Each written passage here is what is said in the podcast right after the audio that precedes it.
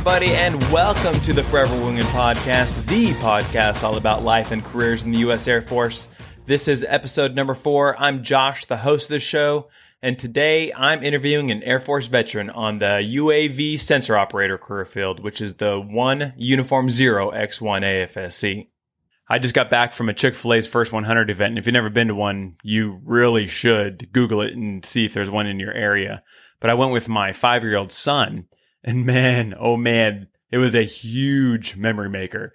So the whole premise of the uh, Chick Fil A's First 100 event is is basically where you, sh- you show up 24 hours before their grand opening, and you set up your tent and camp out in their parking lot for basically 24 hours. And there's a lot of fun and games, and and they give you a lot of free food and stuff like that. But uh, if you actually survive the 24 hour period, then you're uh, rewarded with Chick Fil A for a year uh, a little red card that you can swipe and get 52 number one meals. So that's a lot of food. And it's a blast, man. So again, if you ever have a chance, definitely check it out. See if you have one in your area. But there's a big but here. It was it rained so hard on us in the middle of the night. At about two o'clock in the morning, a, a front had moved through and wind just was absolutely ripping. And I seriously thought the tent was going to tear apart. So it was it was a little bit of drama, and then it started pouring down rain, and, and apparently I got a really cheap tent because it didn't want to hold any of the water out, and so our inside of our tent was just absolutely drenched. I had to roll up our sleeping bags and mats and and bust out our chairs to keep us off the ground, and and I took some plastic and draped it over my son. But man, he was a trooper. He was still smiling at two o'clock in the morning, and and uh, we just had an absolute blast. So I'll, in fact, I'm gonna put, I'll post some uh, some pictures of the event on the uh, show notes, and the show notes for the show it can be found at uh, foreverwingman.com slash 004. And uh, so any of the links that I mention uh, in this show or uh, some of the other information that might be useful, uh, they'll be posted there. So check it out at foreverwingman.com slash 004. A quick disclaimer about this interview. Uh, due to safety and operational security, um, this Air Force member, this Air Force veteran, we both agreed that that we should change his name um, due to some of the uh, missions that he had been on and um, and didn't want to to put him any kind of risk. So if I hesitate when I'm calling him by his name, which is going to be Michael Smith, then this is why. And believe it or not, it's actually very difficult to change a name of someone that you know and call him a totally different name. So if there's a hesitation, forgive me on that. So here's the interview with Michael Smith on the sensor operator career field, and I'll be back after the show to fill in any of the gaps. Hey everyone, I am super thrilled to introduce to you a good friend of mine, Michael Smith. Michael Smith, thanks for coming on the show, brother. How you doing? Good, good. Thanks you for uh, having me. Yeah, absolutely, brother. So you're here to talk about the uh, unmanned aerial vehicle, the UAV sensor operator, which is the one uniform 0x1 AFSC. But before we jump into it, um, I was hoping we could take a couple seconds and just get to know you. What do you think? Uh, sounds good. Let's do it. So maybe we can just start with where you're from um, and what made what influences uh, were in your life to help to make you kind of decide the Air Force was was which the path that you wanted to go to. Okay, originally from Southern California, uh, joined up almost 20 years ago. Well, 2000, early 2000.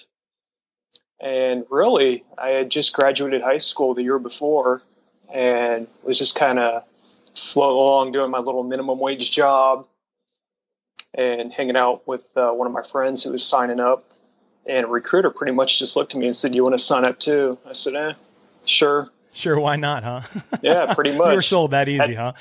I had nothing else going on that day, so handing me the paperwork, easiest Sally's ever made. That's awesome, dude. So where in uh, Southern California are you from? Uh, San Diego. Oh, you're way, way Southern California, right? Exactly. You should have just said Mexico. Yeah. yeah. See the border from my house. Yeah. So, so what happens if if the Navy would have said, "Hey, you want to join?" Would you have joined? Uh, no. The Marines tried to, though. The Navy uh, Navy wasn't really as present in recruiting up there as you would think. I mean, their presence up there with the recruiters was probably the least of all the branches of the military. Probably because they have such a huge presence down there in San Diego, anyways, right? Exactly. Yeah, figured you probably already know about the Navy if you're in San Diego. I lived there my entire life. Yeah. You know, everybody knows the Navy. The most, uh, I want to say hardcore, but the most trying to get you to join, the pushiest were the Marines. And they were everywhere. I mean, I talked to them a number of times, but ended up settling with the Air Force. That's cool. So, knowing I already my decision. So did you did you have any family or anything like that that were were uh, military? Uh, I had some who were Navy actually. Thought I should go Navy. Okay. And I remember hearing, uh, well, if you're going to go Air Force, you should go Navy because the Navy has its own Air Force. yeah, they said, do too, don't they? Pretty large is uh, actually pretty uh, competitive with with the Air Force, right? Uh, I believe so. Yeah. Yeah. So what uh, what bases were you stationed at? What uh, um, I think because we know each other. You were in a in a different career field before that, right? Yes. Started off as a one Charlie three, working with a guy you might know named Josh Snow. Started off in uh, Kadena Air Base in Okinawa, What? 2000 to 2002. yeah, man. Yeah, totally. That was that was amazing time for me, man. That was I you know, loved we- it. just young and you know I just come from England Carefree. then. Yeah, carefree. Everything was was easy then, right? For the most part. Exactly. Yeah. So you so you start off in the command post and then you um you uh left Kadena, right? And then you retrained into what is now Well- the one uniform zero X one, right? Actually, PCS to Dyess spent a, about 18 months there. Nine months of that I was deployed. So I was pretty much just TDY instead of being PCS there. Yeah. So left all my stuff in boxes. I got there. I was gone a month later to uh, the MAJCOM Tech School for AMC when Charlie threes. Came Yeah. back, had TDY come up. They told me it would be 42 days, and that was late 2002. I said, sure, I'll go out to the desert for 42 days. Wintertime, it shouldn't be too hot. You know, what's the worst that could happen? Not even two or three days before I'm supposed to leave, it's okay, your TDY to the desert is canceled, but now you're going to Europe. So you're going to be going to Spain. Oh wow. I said, okay, 42 days in Spain is a lot better than 42 days in the middle of the desert. So, well, while I was there, OIF kicked off. So my 42 day TDY ended up being nine months. Yep. You know what? That Just that that happens. It happened to me, man, because I was over in uh, supporting uh, OEF, and we go. were two weeks out from from our relief being that We already had the names of our relief and everything. Two weeks out, and then uh, OIF kicked off. We invaded Iraq, and they put a stop movement on the theater. So our our three month tour turned into a seven month tour, and the entire the rest of the remaining tour, we had no idea when we were going to leave. So it could have been the next week, or it could have been you know six months from the time. It was totally a guessing game. So yeah, I feel you on that one, brother. the only good thing about that was, well, aside from extended vacation in Europe, was I got my short tour out of the way with that. So Yes. there was that. I also got PCS orders while I was there because I'd been away for so long. I'd already completed my quote unquote 12 months time in, on station CONUS, yeah. the minimum for PCS orders. And so I'm not even, you know, three months away from leaving and I already have PCS orders Man, that, to that a PRP been, uh, base. That and PRP stands for uh, the Personal Reliability Program. Um, For the, Yes. for people who who don't know that, which is basically you know it's uh, dealing with uh, high sensitive weapons. And Exactly. so fast forward, you got back from your uh, your uh, TDY and you had PCS orders. Did you? What happened then? Did you did you take off to your next base or did you? What happened? It was a roller coaster. I believe it. And when I say a roller coaster, I came back and you guys might know I have some foreign language experience and skills. So I called the testing center on base to see if I could take the test and get some money for it. And they said, you can come in any day except for tomorrow. And me being me, I said, well, why can't I come in tomorrow? And they said, we have you scheduled testing for staff tomorrow. Nobody had told me I was testing for staff the next day after being home for two or three days. So you had you hadn't studied at all. All you all you had was just your your massive amount of experience, right? I, I had my CDCs that were still in the wrappers because they were not issued to me. I had my PFE that I actually read the PFE, so I will say that. It gets a little better. So I show up to test and the gates are closed. The SPs have the gates closed. So I'm freaking out because you know you can't be late when you're testing, otherwise they won't let you in. They'll say you Yep. can't test, you failed, you got to wait till next time. Ended up getting through, got to the testing center. I was 30 minutes late. I knew they were not going to let me in. I get up there and there's a group of people standing there. It's like half the people supposed to test. Turns out the SPs closed all the gates down on base. I guess they had some kind of threat or suspicious package or exercise Yeah. that they tried to pull at 6:30 in the morning on a Monday morning. They thought it'd be a good idea. The guy, the proctor who was supposed to be proctoring our exams, he was late too. So he said, "You know what? Don't worry about it. You guys are good, and you, you just don't say anything, and I won't say anything about everybody being late. We'll Nice, call it awesome. good." So it worked out well so- for you. So did you end up making it? I ended up making it first time testing. Wow, without even studying, man. That that that probably probably speaks uh, volumes to your intelligence. E- Even though I know you and I know it's not true. I, I, I know you're not. I, really know you're not an intelligent person. time. Yeah, I know you're as dumb as rocks, man. So, but I am being a one Charlie three. I am good at taking a test. So yeah, absolutely. okay, cool, man. Well, I appreciate you just giving us a little bit of a glimpse into who you are, man. Um, so, Oh, what do you say we jump into the one uniform zero X one AFSC, the UAV sensor operator? Let's do Um, it. Cool. So, tell us a little bit about it, man. What it- what does the average day look like for uh, for a sensor operator? average day is going to be between eight and 12 hours long. Uh, typical eight hour shift duty day or a 12 hour shift duty day, just like anywhere else in the Air Force. Uh, basically, what happens is you'll come in maybe about 30 minutes early, give or take a few minutes, at least 15 minutes early, because you have things to do before you brief. They're going to go look and make sure your currencies are all updated, make sure there's nothing you need. No, what does that mean? the Um, currencies. it's uh, basically there's certain things you have to do. Like we had to track a moving target a couple of times a month, or make Oh, sure got that's it. Written it's, down. um, you had to run emergency procedures. Got it. So it's you kind to of your, sure- your reoccurring training checklist or Ex- things yes. to stay certified. Continuing training, Got basically. it. Got it. Okay. Cool. Uh, make sure you're up to date on all your currencies. A uh, couple times you got to do, maybe once a month, you got to do your boldface, which are emergency procedures that have to be done from memory before you open up a checklist. Uh, speaking of checklists, one of the things you do is make sure your checklist is up to date.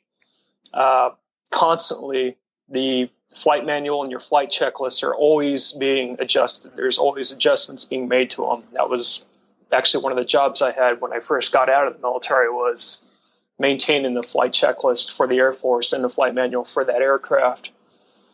And replace the old pages, make notes in your checklist of what's been changed, checklist procedures that have changed that you pencil in the changes. Yeah. So Make sure you're up to date and everything. So there's there's a lot of stuff that Yeah. that you're gonna be doing on a day to day basis, right? Exactly. So- this is you just walked in. I Yeah. mean, Oh my gosh, So man, that's crazy. day has just started. Wow. So so what exactly does the environment look like? So I I know I've seen videos online. So you're basically sitting in this little shed, right? Of Uh, being a sensor operator. Are you are you doing it? Okay, good. Uh, there's the trailer GCS, the one uh, you've probably seen it on TV. It looks like the big rectangular box with the wheels on it that sits outside.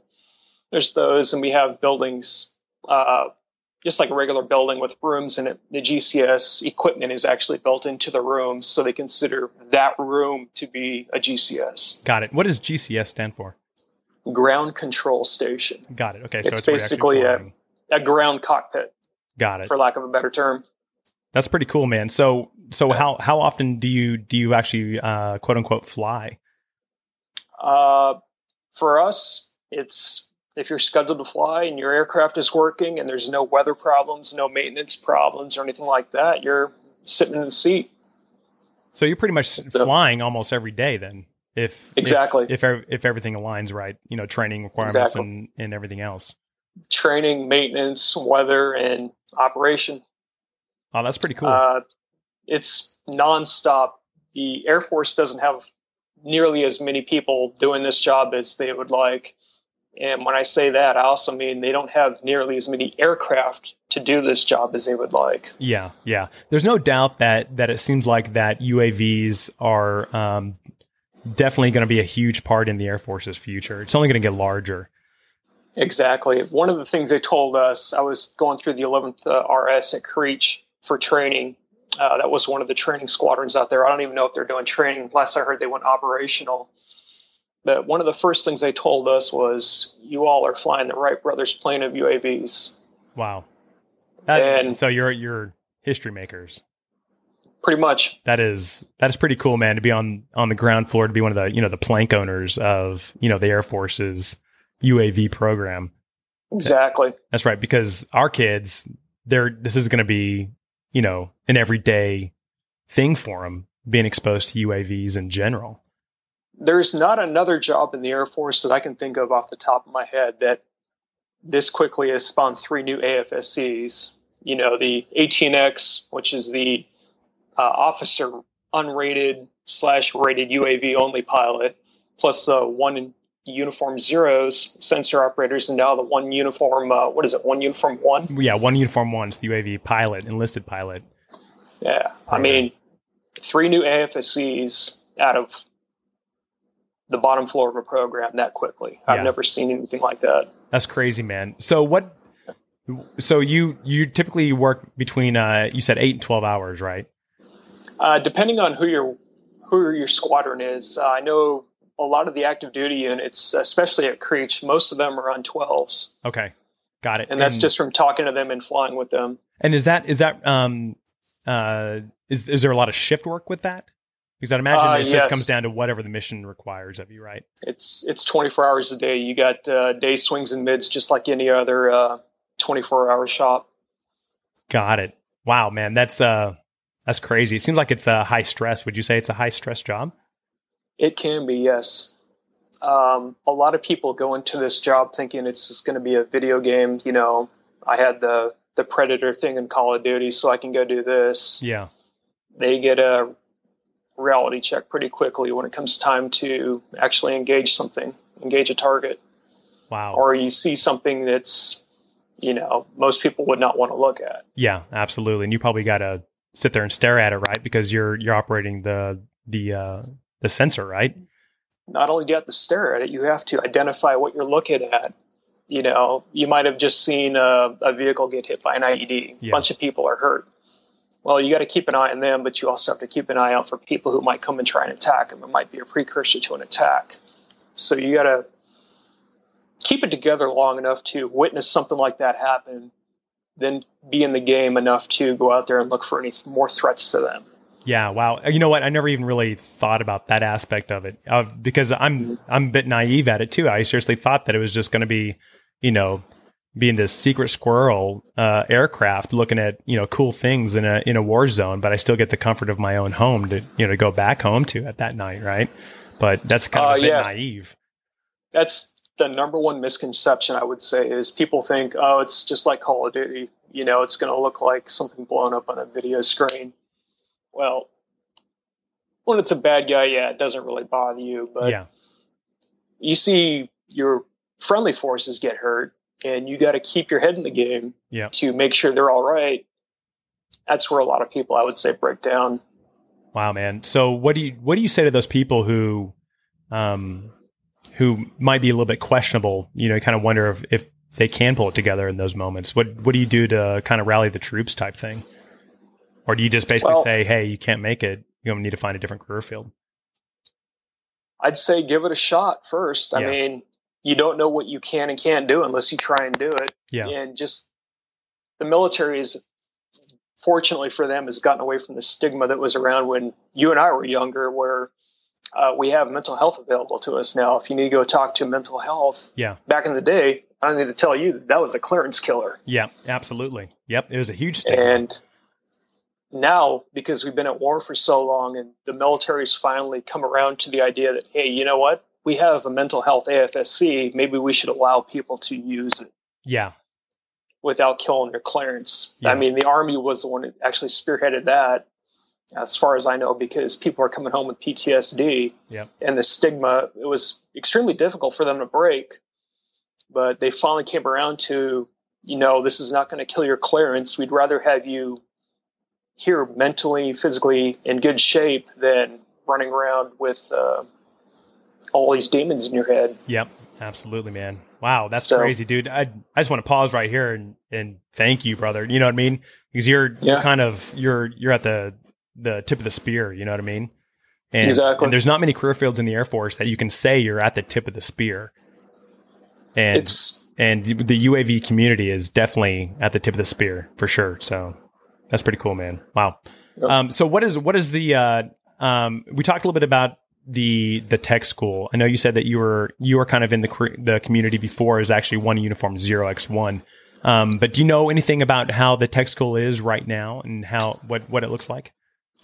I I have a fairly decent idea. I had to do a lot of research on this just to uh, make sure I wasn't getting bad information. I know for me, I was actually at one and one. So when I retrained, I went to Goodfellow Yeah. for the one and one training.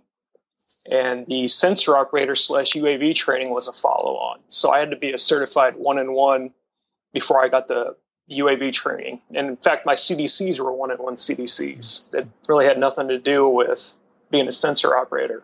Got it. So I'd imagine But- they're probably still going through Goodfellow though, right? For uh, some kind of intel training of sorts. I don't know if they are. Okay. As far as I can tell, they, they're still in Texas. They're at Randolph. Okay. uh, well, they start off at Lackland. They do the aircrew fundamentals, which is a prerequisite for used to be only one alpha AFSCs, and that was just uh, it was like a pre-tech school before or for one alphas. Yeah, just kind of get them prepped, get their mindsets ready exactly. for. it was a prep school Yep. basically. It's uh, two weeks. Um, I believe it's two weeks. After that, looks like they go to Randolph for uh, about three or four weeks. I'm not exactly sure what happens there Yeah. because, Yeah. like I said, I never went through it. Then eventually they end up at Creech for their uh, mission training. Got. So Basically, that's you get their, your their core training, right? Exactly. Instead of what I went through as a one and one, I think that's what the new airmen are going through now before they get to Creech. Got it. And Creech is is north of Las Vegas, right? Of Nellis. Uh, yes, it's you can see it. It's up the Highway 95. Okay. You can find it on Google Maps. Check it out. Uh, that's where a good majority of the uh, UAVs are flown. Got it. Okay. So, So, most likely be one of your duty assignments if you got this AFSC. got it. Okay. So in in your opinion, we all we all know that every career field has them, right? They they have pros and cons. So Yes. so what would in your opinion, what what would be some of the pros and what would be some of the cons of the sensor operator career field? some of the pros, the uh, job is a lot of fun. I mean, it's one of the coolest jobs I've ever had. Uh, it's exciting. It's like you said, tip of the spear. It's well, it's fun. Yeah. I mean, you actually make a difference. You know, you're making a difference, and you. Most people, I would say, enjoy doing it. The cons, I would say, although they're working on it, the bases for this AFSC are extremely limited. I mean, they're opening up new ones all the time, Yeah. and that's both active duty and guard and reserve because they, like I said before, they don't have the manning for this that they want. So they're trying to open up more bases for this job so they can put more people into it. Yeah, and that's kind of one of the one of the um, the causalities of being on the ground floor of it, right? We know that Exactly. we know that they're going to be expanding. It's just a matter of time. Time, money, and uh, getting everything approved. Yeah, Another con would be uh, goes back to manning. 12 hour shifts. I've heard from people at Creech, they're working six on, one or two off, 12 hour days. wow. So that's a lot of So- hours, man. I- And if you look at where Creech is, say you live in Vegas, you drive all the way up there, work a 12 hour shift, and you have to drive all the way back. You do that six days in a row, it's gonna it's gonna wear on you. Not to mention the stress of the job. Yeah. So so do you get you get overtime pay for that, right? Uh, no, you'd have to talk to your union rep for that. so no overtime pay. Got it. So you just suck it No. up and and do it. Um, I do believe Creech was at one time uh, there was some kind of remote duty pay, but I really don't know if that's still the case or not. so what does the um the deployment tempo look like? So we t- we talked about that you're at home station operating these UAVs, but do you actually deploy? Uh, yes, but in order to deploy, you have to be LRE qualified. LRE being launch recovery element. There's two elements to this UAV, uh, the UAV world. LRE launch recovery element, then MCE mission control element. The one thing that everybody loves, especially the bean counters about UAVs, is you send 10 people down range, you keep 100 people at home, you don't have to pay those 100 people to go down range. The LRE element or LR element will launch and recover the plane. So they'll take off, hand the uh, aircraft over to the people in the States, and the people in the States will operate them for a while till they run out of gas, give them back to the LRE. The LRE will land them. Oh, got it. So, so, so they just they just land them and, and take them off, and then they hand them over to to stateside to operate. Exactly. So if you're not LRE qualified, you're not even going to deploy because they have no use for you. Got it. Okay, so the deployment tempo isn't very high initially, but if you get uh, LRE certified, then then you, you might be looking towards. You'll be packing to, your bags. yeah, you'll be you'll be going to the you'll be going behind the lines or behind the wire, exactly. right? So, um, so what about um, uh, jobs on the outside? Um, there's no, the UAV program is is definitely the future of the Air Force, but but we also know that it's the future of of the U.S. I mean, even border security and everybody is is tapping mm-hmm. into this UAV concept. So, so what does it look like on the outside? Uh, from my standpoint, it looks good because I'm still getting paid. Nice. So, uh, I've been contracting for little over five years now, and I've never had a problem finding a job. I mean, spent a couple years in Afghanistan with the program until that one shut down and we pulled out of Afghanistan. But I'm on a program now that's still going strong and no complaints. That's awesome, man. So, um, yeah. so you, it's probably a pretty small community, right? So, so you guys are pretty yes. well networked together. Most of the people I work with now are people I was working with in Afghanistan before in another program with a completely different company. Got it. So, so it's it is a small world. So with with that is would you say that this that the camaraderie is pretty high amongst your community? Oh yeah. Yeah, absolutely. I mean, you're stuck in a small little fob with these guys for years on end, day in, day out you get to know everybody. I mean, especially when our fob, I mean, we are off on our own little area anyway, so nobody ever came down there. It was just us down there. So we got to know each other really well. Yeah. And now we all work together again here at my new job. So that's awesome, man. Okay, dude. So that pretty much covers all the questions that I have. But are there is there anything that you think that I may be missing about the AFC that you might think would be useful for someone who's thinking about doing this? Uh, let's see here. I'd probably I'd tell them to research it. You know, yeah, go in with an open mind. I'd say, like I said before, don't think it's going to be a video game. It's yeah. not a video game. It's life and death and should be treated as such. But at the same time, you have to keep a positive attitude, just like anything else in life. Yeah, absolutely. And and attitude is everything, right? It's exactly it's, it's how you go into it. You know, if you think it's going to be crappy, then it's going to be crappy. If you think it's going to be amazing, then then it's going to be amazing, man. Exactly. Yeah, absolutely. Dude, that was a lot of good information, dude. And it makes me seriously want to go join the Air Force and be a sensor operator, to be completely honest, man. but uh, so we're just coming to that part of the show, man, where I ask our guests just to take a couple minutes and and pass their words of wisdom. Just imagine that like your niece or your nephew just came up to you and said, um, Uncle Michael, what I'm thinking about joining the Air Force. What what what advice would you give me? Well, I actually had this question posed to me not too long ago. A friend of mine, her son was uh, joining the Air Force, and I was talking to her, and what I told her, it's a lot of other people and other AFSCs won't like it, but I said, do not get anything that does not start with a one. Any AFSC that does not start with a one. And that, I mean, that means th- operations, right? Yes, I've had three AFSCs, and all three of them started with the one, and I have no complaints. so, so that's that's your words of advice: is get get something with a with a one, and preferably a one alpha or a one uniform. One alpha, one uh, uniform, one November, and do your homework. I mean, find something that you would enjoy doing. Yeah. And on top of that, I'd also look for something that would be marketable on the outside. Yeah. So you go in, find something you like, do it for the military, whether you stand for four years, six years, or 20 years. get something you enjoy doing. Nothing's worse than doing a job you hate and being forced to do it. You know, you don't want to be stuck doing something you don't like. But at the same time, look for something that, uh, you know, I could do this when I got out. I enjoy doing this. I'd like to do this when I got out, or when I get out, I should say. Yeah. So that so so young people just coming in, they have to definitely challenge themselves to be more forward thinking about about what their life goals are, right? And, exactly. and what is that they want to do in their interests, right? And we're we can be steered by recruiters, we can be steered by family members, we can be steered by you know websites or whatever the case may be, whoever the influences are. Mm-hmm. Um, but it's trying to take all that aside, just you know filter all the information and make a goal, make a decision based off of your goal and exactly. and, and do you're the, the one that's living your life. Absolutely. Absolutely. That's great. Dude michael that was phenomenal brother.